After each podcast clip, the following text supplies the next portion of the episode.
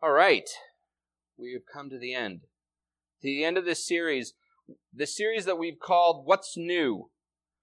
We've been looking at the new, really everything, really. We started with the new you. We talked about how without Christ in our lives, we are we are really just dead. We're distorted. We're we're unable to be what God wants us to be. But with Christ in us, we become the new creation that God wants us to be. The new you. Each and every one of us unique in that way. And then as we live out this newness, Christ urges us to become part of a community of other new creations, and we called that the this body right here, and how together we work as one to both build each other up, lift each other up, encourage each other, hold each other accountable, take care of each other. But as we talked about last week, our greatest mission as body, as this new church, is how we engage the community around us, the new community. All right? So we've I've specifically crafted this series to have the focus continue to grow. And today I will not disappoint you as we grow even further. Okay? So we're moving away from ourselves, we're moving away from the the church body, this corporate thing we call the church here, we are moving even further out from just the community around us, Placerville, Springs, wherever you call home, to the new kingdom. Kingdom, that's a big word, right? I mean that I mean that encompasses everything. That's like the world. I mean, how do we tackle the world? I mean, we're just us, and the world is the world, right? But we're gonna, I hope, I hope, this is my hope, and I pray that God will allow this to happen. My hope is that we can see that you are able to impact that. Okay? So, we're going to be talking about the kingdom of God, which is the new kingdom, all right? And the reason I'm using the term new kingdom, because the kingdom of God really is not a new thing. It's been around a long time. But it's because it's very different than the kingdom that we reside in of the world. Now I know that there's a Sunday school class going on right now called the Two Kingdoms, right? Or the what is it called, Steve? The conflict, clash of kingdoms. Thank you, conflict, clash thing. And it's it is very much addressing this thing that the kingdom of God clashes or competes with the kingdom of the world. Because the kingdom of the world tells us that you're the most important thing, that everything that you want is the thing you should strive for. It's all about you, selfishness. Kingdom of God is the absolute opposite. Instead of it being about what you can acquire and how powerful you can be, it's about how we give freely to others and to lift others up. All right, we're to look we're to look more at that today, okay? Now, the Bible talks about the kingdom of God in several different ways. And the one that most of us think of when we hear the kingdom of God is actually the one that it talks about at the least, which is the end. The one we're all going towards, right? When Revelation hits and whatever happens, happens, and all of a sudden kingdom of God is established. The new heaven, the new earth, right? Daniel talks about it too. That's the one we think about when we think about the kingdom of God. The kingdom of God is to come. We're, we're striving towards it. That's not the one we're going to talk about today. We're going to talk about the one Jesus talks about primarily. Now, Jesus affirms that the kingdom of God is out there as well. I want you to understand that. I don't want you to think I am saying that Jesus isn't affirming that revelation is true or that the end is not going to happen and that the kingdom of God will not be established permanently at the end. He does. He, he does. He mentions that several times. But what he overwhelmingly talks about is the kingdom at hand. The kingdom is here with us. All right? It's not one that we're, we're waiting on. It's one that we are living in. Okay?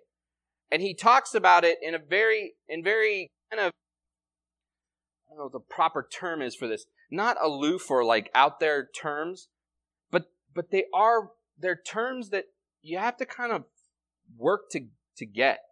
Does that make sense? The kingdom of God is not necessarily an easy thing to get. But at the same time, it's the easiest thing in the world to get because all you need is Christ in you to have it. Okay? It's, it, it's a dichotomy, but it's there. All right? So, I'm going to look at a couple verses that we that shows what some of the things Jesus says about the kingdom. Because I was joking with uh, Steve and Jim earlier. They asked how I if I was ready and how I felt about this morning. I said I'm nervous because the topic we're talking about, the kingdom of God, it, it spans the whole Bible. And I'm not going to preach the whole Bible to you today. Amen. All right. But, but I, I want you to understand that what I'm what we're going to focus on are not the only things that the Bible says about the kingdom. So I encourage you to look at the whole Bible, read it all. Okay, does it?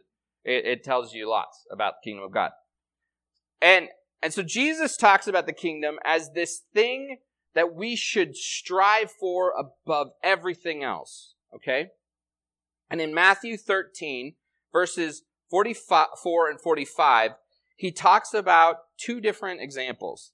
He says, The kingdom of heaven is like treasure hidden in a field. When a man found it, he did, he hid it again. And then, in his joy, went and sold all that he had and brought, and bought that field. Okay? That's, that's the first example. The second one is, again, the kingdom of heaven is like a merchant looking for fine pearls. When he found one of great value, he went away, he sold everything he had, and he bought it. So when Jesus is talking here, he's not actually talking about what the kingdom of God necessarily is, but what our response is to it. He says it's a treasure, that it has great value, okay? But more importantly is he says we, the, the people go off and they give up everything in order to get it. That is the way we should treat our lives with Christ. Christ is not an accessory to our our normal lives. Like, you know, here's, you know, I'm a guy, if you haven't noticed. And and so uh, as men like to carpet carpet car, oh man, I'm to blow that word. compartmentalize their lives, right? We have this here and this is, you know, this is family, work, you know, church, whatever, whatever.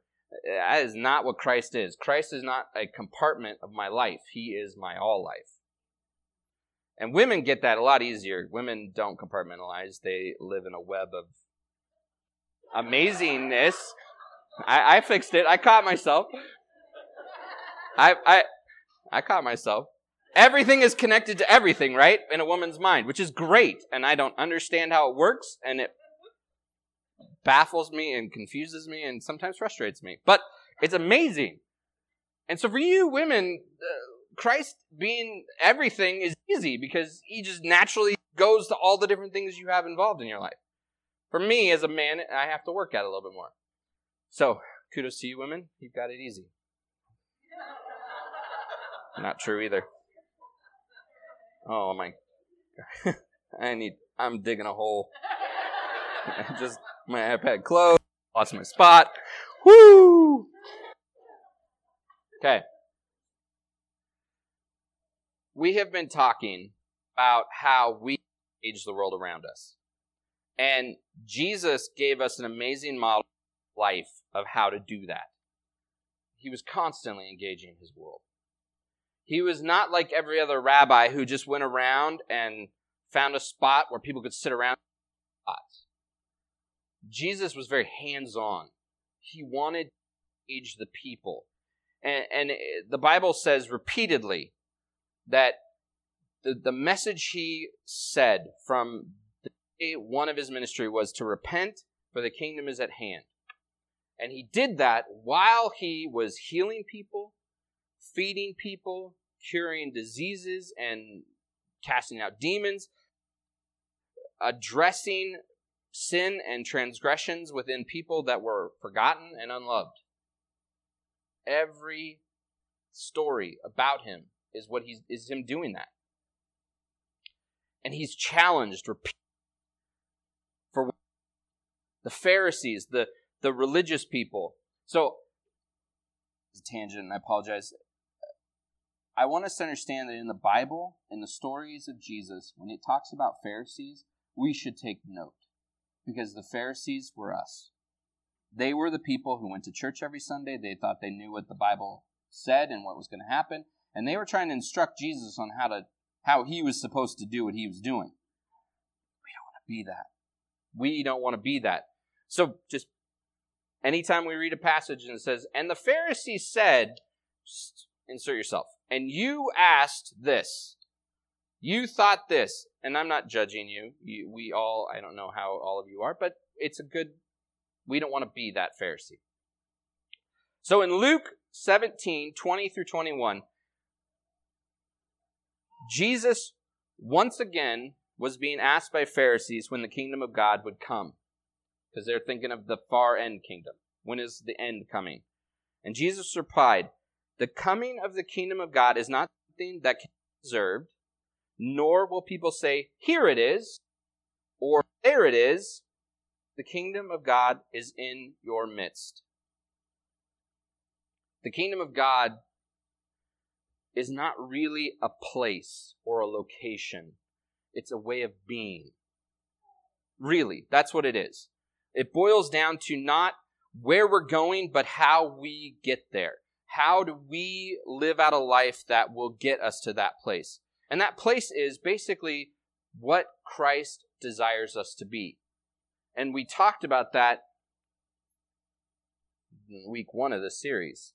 What does Christ desire us to be? The new you. You see, this is a cycle. It's this circular thing. They're all connected. We, we can't live out the kingdom in our lives, which is what we're called to do, without being what God, what God desires us to be, which is that new you. Lots of people try. There's lots of really, really great people out there who think that if they do the right thing, they live the right life, they are good enough, or they give to the right people, or they, you know, take care of those who are in need, that that is what gets them. That's what that's the that's how they win in life. And it's not. We talked about that last week. Without faith, all of that work is dead. And we who have that new life, we have to make sure that we don't just think that the faith itself is all it takes. We have to live out the kingdom around us. So, Pastor Sean, how do we live out the kingdom? I'm glad you asked. Read the New Testament read the Old Testament. Look at the life of Jesus. Really, that's what it boils down to. Look at the life of Jesus. He was our living example. And how did he live his life? Did he live his life where he went around uh, thinking about what he wanted? Because let me tell you, the one moment, the one moment we see Jesus' kind of selfishness come to the surface a little bit is at the very, very end of his life right before he goes to the cross, he has a moment of, of what I think is the most real human moment we see in him. When he sits at that, in my mind, at that tree, and he is praying, God, Lord, if there is any way for what you have planned to be accomplished without me having to go through what I'm about to go through, please let that happen. But he ends that prayer with, But Lord, your will be done. Your will be done. And it's okay for us to have moments where we struggle or we have uh, those kind of selfish thoughts, but as long as we can remember at the end, it's not about my will, it's about His will. In the Sermon on the Mount, you guys know that part of the Bible, right? Matthew starts in 5 and goes all the way to like almost the end of 7. I think it does go to the end of 7. We're not going to read it all today, but I think that is one of the best user manuals you can find on how to live out this kingdom life. Because Jesus argues, he doesn't argue. At all different ways that we we have been taught and trained in our lives to live life um, are, is not necessarily the right way. He says, You have heard an eye for an eye, right? It's all about justice. It's all about how do we how do we properly administer justice in the world um, so that you know that doesn't exceed you know the what's what we consider proper punishment, equality in punishment for the crime. Okay, eye for an eye then argue that that is wrong. He would say that you are to love your enemies and that we are to pray for them. He would say that if you have even had an angry thought, that you have committed murder. It's all about your heart and what's going on in here, your mind and what's going on in here. It's not an outward action. It's what it, what, how are you living inside? Lots of people live really good lives, but internally they still are just as twisted in their thinking. But they know the proper thing to say. It's kind of a danger of growing up in a church. I was a pastor's kid, so since I could breathe, I guess, I've been in church. I was going to say since I could walk, but long before that. I've been in church. I know the right answers to every I know the right answers. And for a long time in my high school and my teenage years, and even a little bit in college, I knew what to say to make sure that I looked the way I was supposed to look. And I think that's true for a lot of people in the church. We know what to say, we know how to put the face on so that when we come in, all of the stuff we've dealt with doesn't come in with us. And people don't see that we're broken and that we need help. Newsflash, we're all broken. We all need help. This is a rescue station. You're supposed to be broken if you're here. Right? So don't we don't have to fake that. And it took me until I was like halfway through college to really understand that. That I don't have to be what everyone else thinks I should be. I need to be me and wherever I'm at with Christ. Right? And that's what we're all at. And that's living the kingdom. Truth and honesty. Love, grace, forgiveness. Okay, that was let's go back to the Sermon on the Mount. One of the one of the most important parts of the Sermon on the Mount, in my opinion, is when Jesus talks to us about how we should pray for each other and how we should pray in general. And we're we're going to read the Lord's Prayer, um, and for some of you, it's going to just naturally come out of it um, because I worked in a Lutheran church for a while, and I mean, you pray the Lord's Prayer out loud every service, and if you would like to read along with me, you're welcome to. If you don't want to, no, you don't have to. But we're going to start in verse 9 of Matthew 6. And uh, it'll be on the screen if you'd like to follow along here. So in verse 9 it says, This then is how you should pray. Our Father in, in heaven, hallowed be your name. Your kingdom come, your will be done, on earth as it is in heaven. Give us today our daily bread. Forgive us our debts as we've forgiven our debtors. And lead us not into temptation, but deliver us from the evil one. And then, as we normally end the Lord's Prayer, it's not in the scriptures, but for thine is the kingdom and the power and the glory forever and ever. Amen. But I'm going to add two verses that I didn't get put on the slide. These are the two that follow the prayer in, in Matthew. It's 14 and 15. For if you forgive other people when they sin against you, your heavenly Father will also forgive you. But if you do not forgive others their sins, your Father will not forgive your sins. That's heavy. Here we are. We've just prayed a prayer about how do we engage the world around us. We're asking uh, the Father to have His kingdom come here on earth. His will be done here on earth as it is in heaven. Okay? So the kingdom of God is in heaven already. That's his kingdom. We're wanting his kingdom now is will here now, and we are praying a part of what's happening. And that matches what Jesus is saying that the kingdom is in your midst, the kingdom is at hand. You are living in the kingdom now. Be praying for it every day. And then it goes on in the prayer to tell you what are some of the parts about being in that kingdom. Give us today our daily bread, which God does every day. Now, some of us take that to mean our literal bread, and for some people, that is a daily prayer. God, provide for our needs. But more than anything, the, the word itself is our bread. This is our daily bread.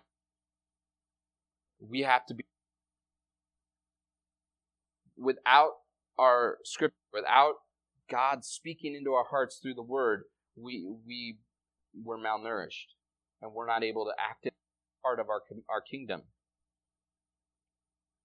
Okay? Then it's forgive us for our debts, that's our own transgressions, our sin, as we have also forgiven all of you. I have to forgive all of you your transgressions that you've done towards me. Okay? Then lead us not into temptation and deliver us from the evil one. When we live in the kingdom of God, we have to live the way Christ did. And I think you're getting that. I've said it a few times now. That means we love each other. We care for each other. We give grace in moments that sometimes we don't want to give grace.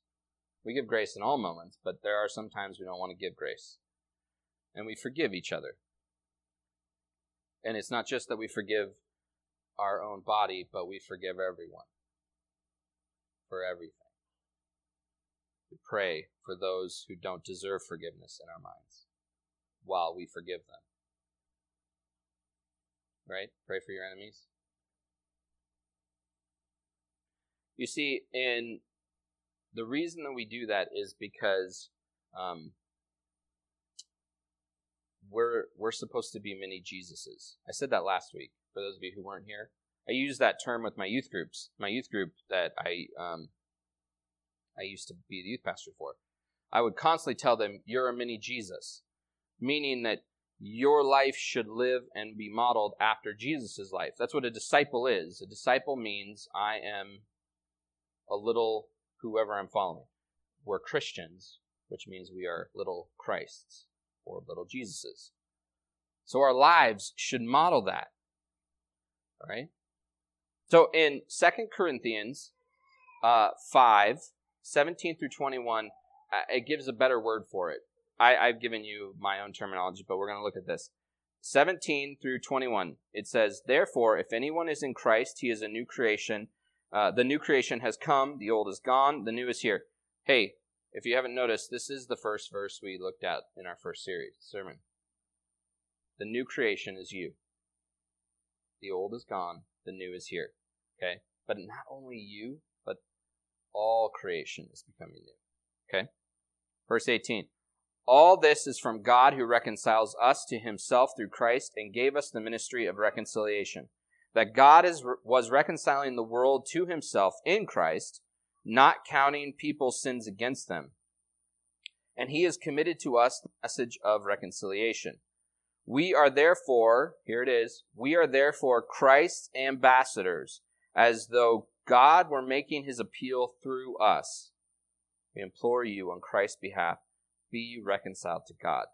God made him who had no sin to be sin for us so that in him we might become the righteousness of God. Okay, that verse 20. Therefore, we are Christ's ambassadors.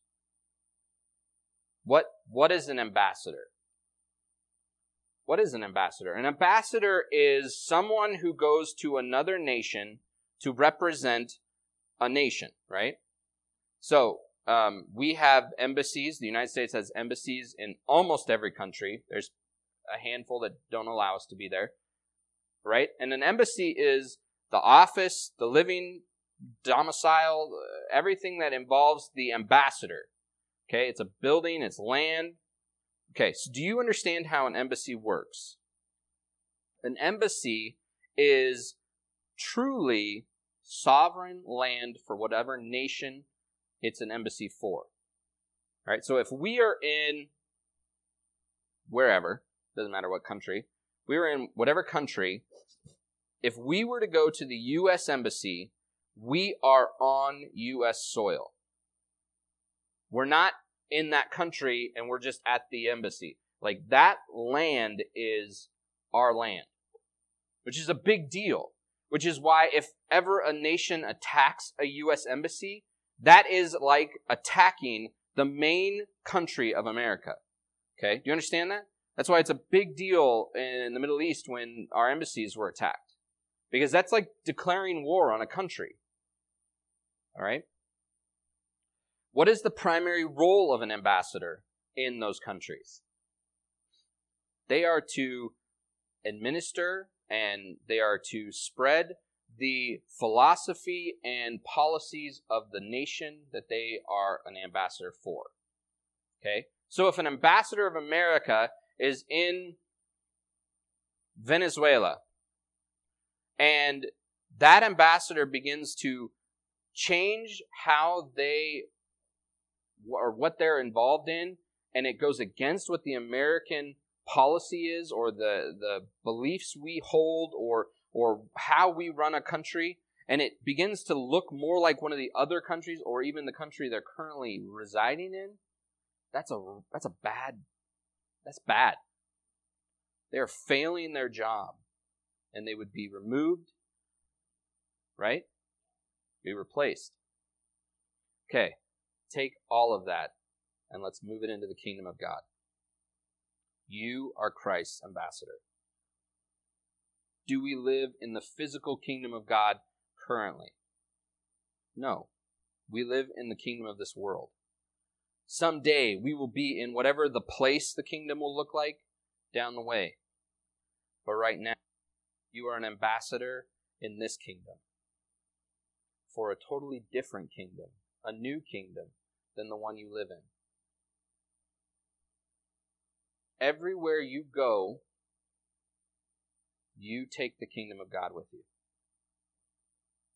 Just like the ambassador of America does. Whatever car they're in, wherever they drive, America is with them. They are in America. You are in the kingdom of God.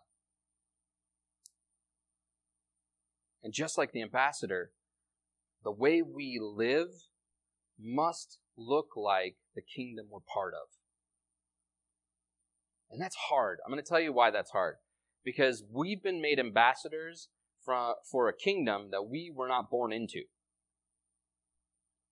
American ambassadors have a really easy job because they they were raised in our country. So they know the philosophy, they know all this stuff. We, unfortunately, were raised in the world. We grew up in the world. We have been brainwashed by the world to do and live and think the way the world wants us to.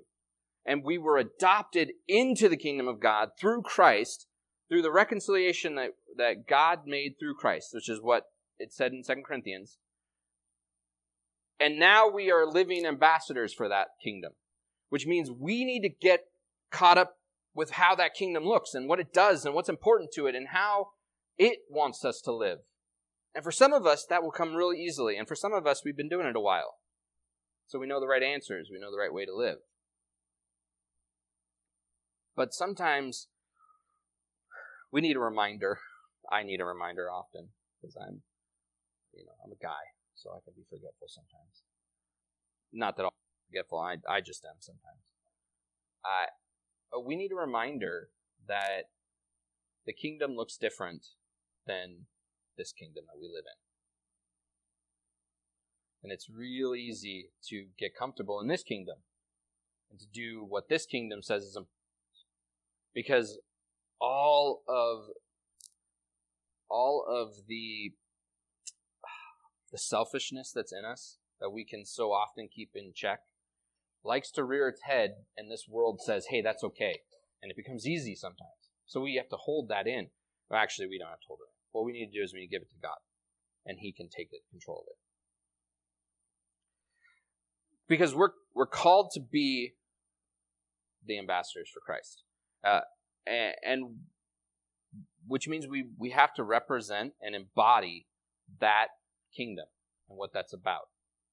And we've talked about what that should look like for the last three weeks in different ways, how it should look in this body, how it should look personally, how it should look in our community, and who we help and what we take care and how we take care of those in need. It, it has to become part of everything we do our jobs and our friends and our families.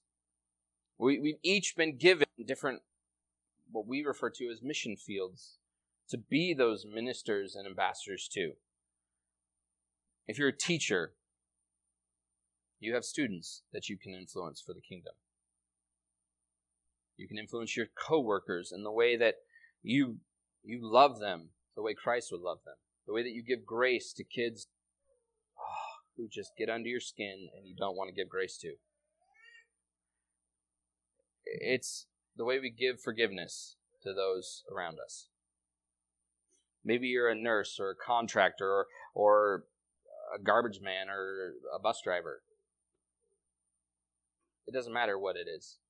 You can swap that title in and out. It doesn't matter what you do. We're called to do the same thing. We're called to show love and grace and forgiveness, no matter how hard it is. We're called to be the best at whatever you do, not because of a pride or an arrogance or a bragging sense, but because when we do our best, God gets the glory. He does. That's what the Bible says. The Bible says, do all things to the best of your ability for the glory of God.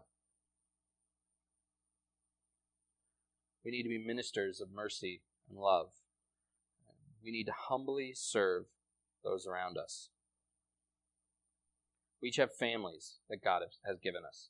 And those are just natural mission fields. And for some of us, they're harder mission fields than work can be.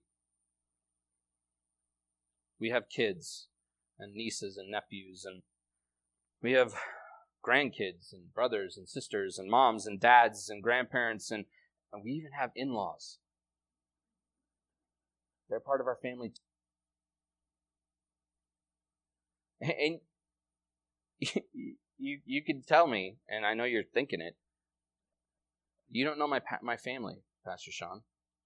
How in the world am I to be an ambassador of love, grace, and forgiveness to those people? uh, there's no way that we can do it. Sometimes, and you know what? You're right. And I don't think it only happens in our families. I think it happens all the time. The, there's a lot of times that we're not able to do it on our own. And that's okay. We don't have to. when we are not able to muster and to show grace, love, and forgiveness uh, on our own, we have the amazing gift of Christ in us who can do it for us, through us. But we have to get out of the way and let it. Because so often our own anger, bitterness, judgment, whatever that would be that makes it hard for you, uh, we put that in front of him and, it, and it's hard for him to do it. We have to get out of the way. Sometimes our family doesn't live near us, or maybe you don't have family. Well, you do have a family right here. We are your family. You have brothers and sisters right here in Christ.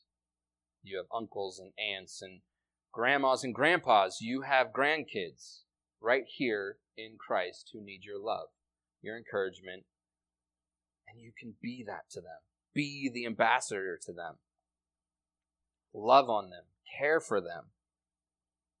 That is what we're called to be. And, and when we do that, I'm going to tell you right now, if we if we can be a church that truly lives out the kingdom of God in our lives, it will be unnoticeable. That's not true. That's not the word I'm looking for. It will be hard to not notice. That I guess the best way to say it. I was thinking of a, trying to think of a fancy word to make that. It would be so hard for people outside of us to notice, to notice the difference in this community. You understand that? It, when you look at the first church, the reason that they went through what they went through, the persecution, whatever, it's because they were living life differently. And people noticed. I mean, they hid. They hid in catacombs. They they worshipped at night. Like I mean, they people thought they were like vampires because they they. But what they did outside of those church moments, those in their daily lives, the kingdom they lived out, the forgiveness, the love, the grace, the thing that was totally opposite what they were being told to live like, people noticed. And they didn't like it. And so sometimes they got persecuted. Other times they got joined. Like people joined them. Hopefully the latter will happen to us. People will join us, not persecute us. But Jesus said, Count it a blessing you're persecuted in my name. So if that happens, we will. We'll count it a blessing, right? Now receive this benediction. As you go today, may remember that you are not just waiting for the day you will join Christ in the kingdom of God, but that as ambassadors, you are active participants in spreading and modeling the new kingdom. That's already here. It, it's here, living at, living inside of you. Remember that the Father loves you. He loves you more than anything, and He will never leave you nor forsake you.